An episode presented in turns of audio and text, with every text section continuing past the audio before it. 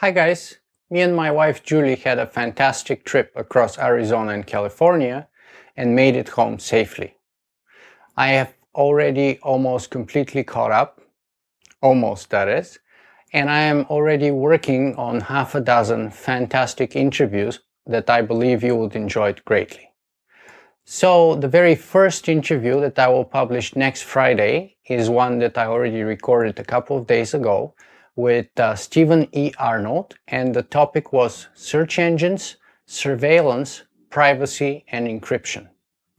The second interview that I will be shooting in person on uh, March the 14th will be with uh, Robert J. Sawyer. And uh, Robert, by the way, is one of my favorite uh, Canadian science fiction authors. And the topic will be his uh, latest book called Quantum Night. Afterwards, on uh, March the 17th, I will be driving to Montreal to meet with uh, software pioneer Richard Stallman, with whom we are going to be discussing the history and the future of the free software movement.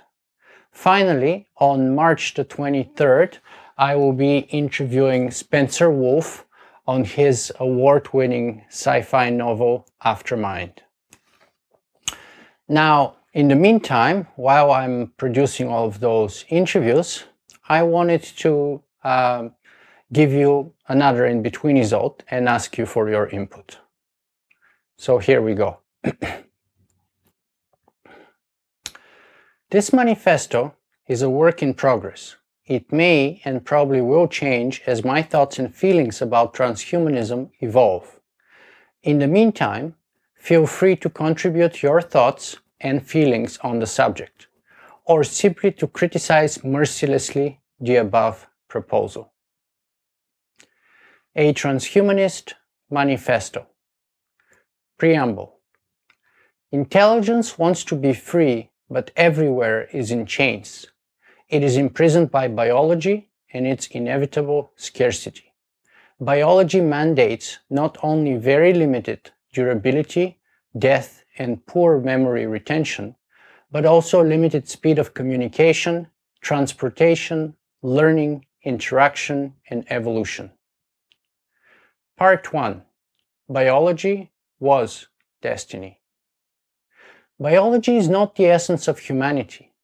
Human is a step in evolution, not the culmination. Existence precedes essence. Human is a process, not an entity. One is not simply born human, but becomes one. That process of becoming is ongoing, and thus the meaning of human is redefined in every one of us. Part 2 Hacking Destiny The Transhuman Cyborg. Biological evolution is perpetual, but slow, inefficient, blind, and dangerous. Technological evolution is fast, efficient, accelerating, and better by design. To ensure the best chances of survival, take control of our own destiny, and to be free, we must master evolution. Evolution is a journey, not a destination. In an endless universe, it is unlikely that it will ever reach an ultimate point. Consciousness is a function of intelligence not the brain.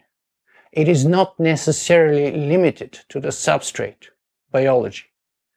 There is nothing inherently wrong in speeding up evolution and becoming true masters of our destiny, though this may be simultaneously the greatest promise and peril humanity has ever faced. Part 3 Disembodied Augmented Intelligence Intelligence is a process, not an entity. Embodied human intelligence is imprisoned by biology and its inevitable scarcity. Intelligence ought to be free to move, to interact, and to evolve, unhindered by the limits of biology and scarcity. Digital, disembodied, and augmented intelligence is free and perhaps infinite. Conditions. Although all progress is change, not all change is progress. Thus, certain conditions must be met to ensure that it is indeed progress and not mere change that has been accomplished. Non-discrimination with regard to substrate. Substrate is morally irrelevant. Whether somebody is implemented on silicon or biological tissue, if it does not affect functionality or consciousness, is of no moral significance.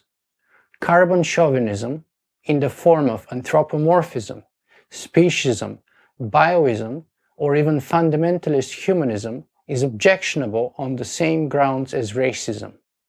We must all respect autonomy and individual rights of all sentients throughout the universe, including humans, non-human animals, and any future AI, modified life forms, or other intelligences. Emotional intelligence. Intelligence is more than the mere exercise of perfect logic and pure reasoning. Intelligence, devoid of emotional intelligence, is meaningless. It must exhibit empathy, compassion, love, sense of humor, and artistic creativity, such as music and poetry. Minimize suffering. Compassion is the ultimate measure of intelligence. The minimization of suffering and avoidance of causing suffering to others even less intelligent beings, is the essence of enlightened intelligence. Conclusion Transhumanists of the world unite. We have immortality to gain and only biology to lose. Together, we can break through the chains of biology and transcend scarcity, sex, age, ethnicity, race, death, and even time and space.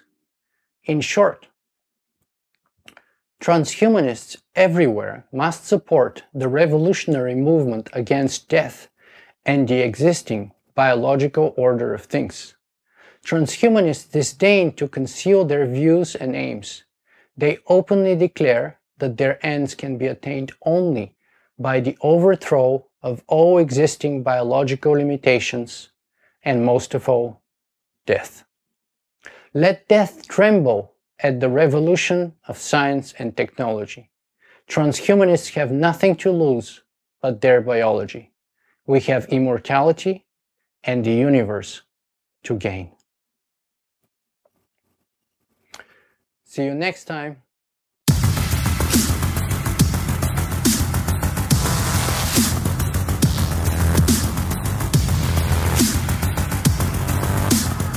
If you guys enjoy this show, you can help me make it better in a couple of ways. You can go and write a review on iTunes, or you can simply make a donation.